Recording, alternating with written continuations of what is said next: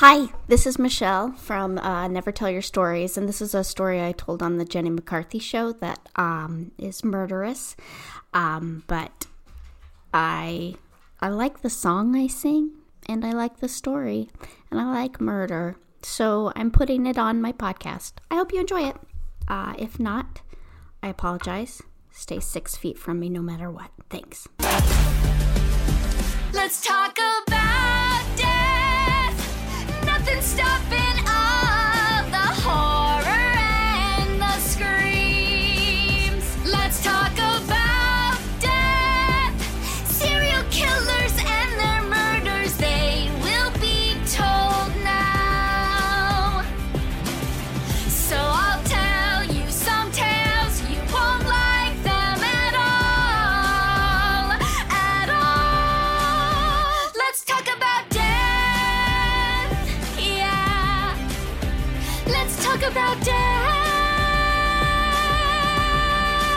Everybody. It's Michelle Lykowski, and I am here for my murder masterpiece. Uh, today's edition is about a gentleman named Daniel LaPlante. He's from Townsend, Massachusetts.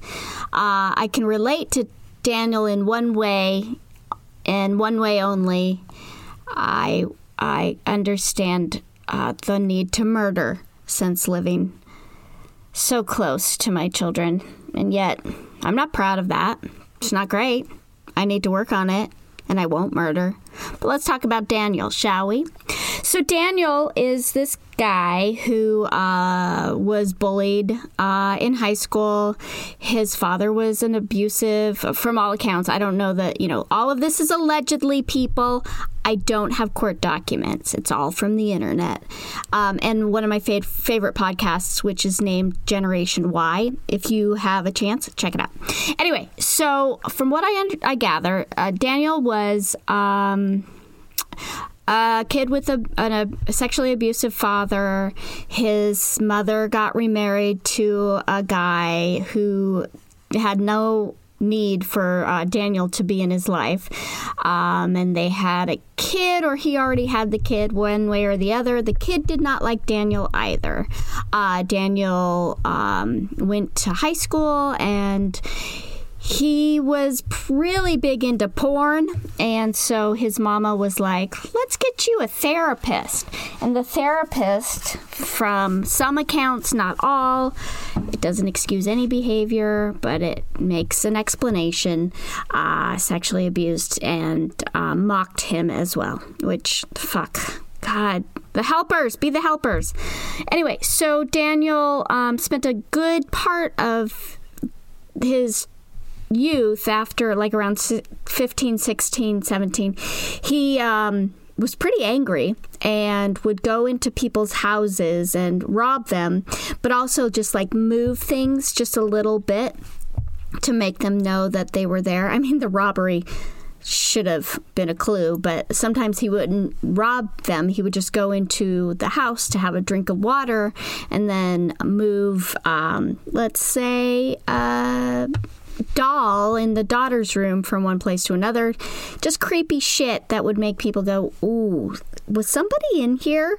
There's an account of a woman came into the house, felt like it was really weird.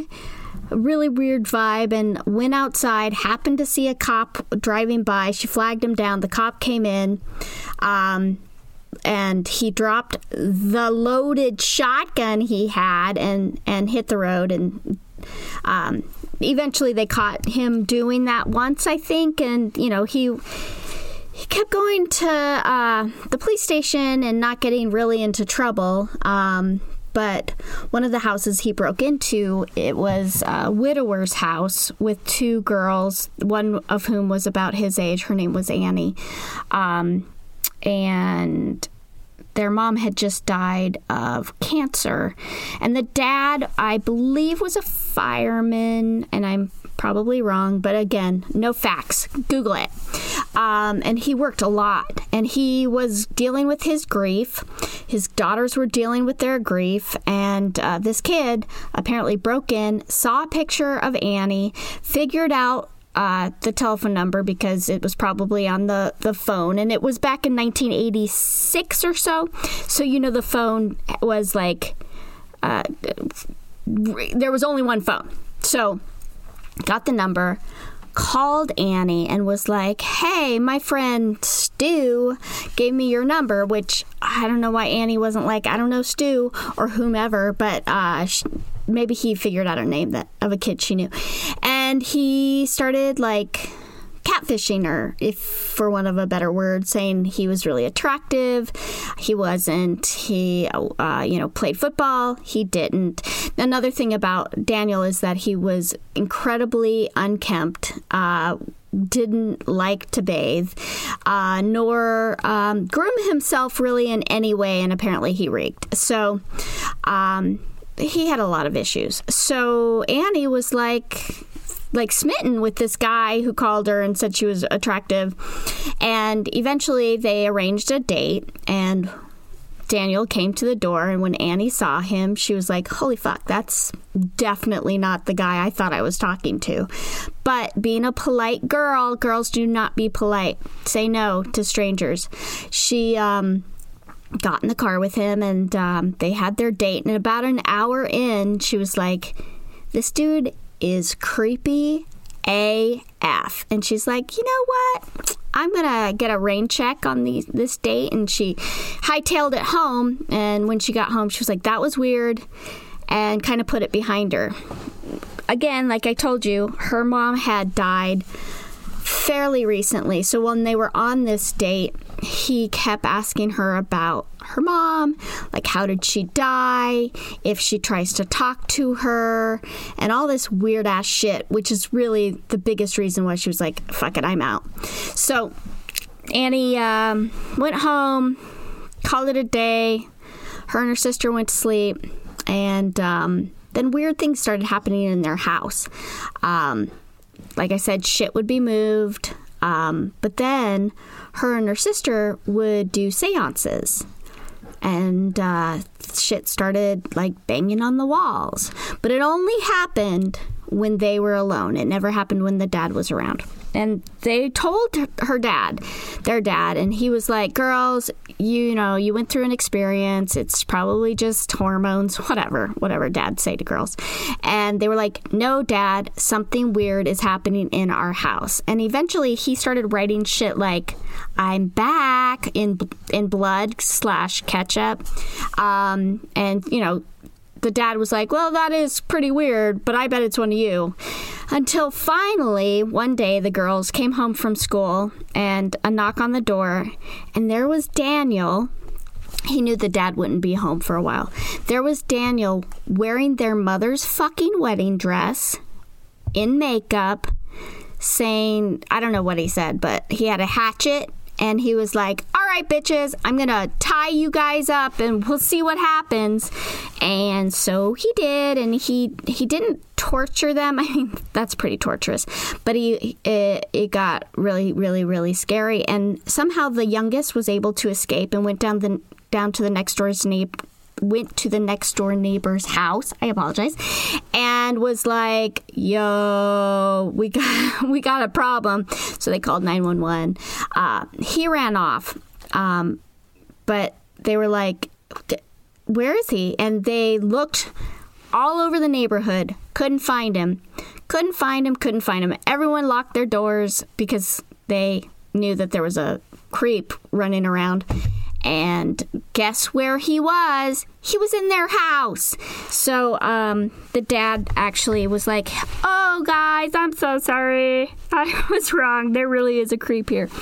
And uh, the cops came, took him away, took him to juvie he was living in um, like a crawl space behind one of the girls' dressers, and he had also uh, kind of made a, a, rat's den down in the basement behind the heater, which not heater, it's warm like a heater. It's called a dryer. So he would sit behind there, and I guess he was probably warm. It's in Massachusetts. It's really cold.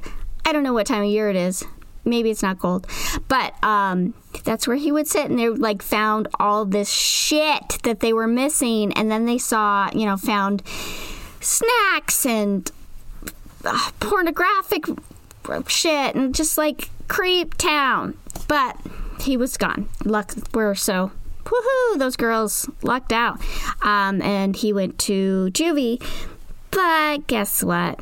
His mama said, Mm-mm, my baby boy didn't do that. No, sirree, not my baby boy. So she got him out of juvie and um, brought him home. So things started going missing again in other in people's homes and they were all like oh fuck it's that daniel kid and the mom uh, didn't pay attention to him the stepfather of course didn't like him and the brother also step brother or half didn't like him either. And daniel was going to you know parole shit but this kid is he needs help. He needs real help. Anyway so he was out of juvie. He gets two handguns from a friend's home by stealing. On December 1st in 1987, LaPlante broke into uh, a gu- this family's name. I'm to mess up. I'm so sorry. Uh, Gustus, Gustafson. Their two kids are not home. So uh, he breaks in. He uh, there's a pregnant wife. Her name is Priscilla, and from all accounts, Priscilla was just an angel baby straight from heaven. She was a, a nursery school teacher. She didn't raise her voice. The everybody just loved Priscilla, and he shoots her point blank with a shotgun. Then we remember Annie. Now, Annie and her family were like, we're getting the fuck out of Townsend, Massachusetts, but it's really hard to. So it's been a year or so after that har- harrowing experience, and um, the dad is still trying to get them to move to New Hampshire. The I think they fucking moved that night. Like they were just like, get out, we're getting out. And uh, the family, uh, the dad and the two daughters, moved to New Hampshire and was was like, see ya, don't want to be ya. So they go to the mom's house, which is again half a mile from their house through the woods, and they said, We need to see him and we need to see him now. And so, meanwhile, down the street, he had uh, carjacked this um, orange bug. Like, if you're to steal something, guys, don't make it an orange anything but he stole an orange it wasn't a bug it was that that van and um took the woman with him. She smartly like jumped the fuck out and she's fine. Don't worry about her.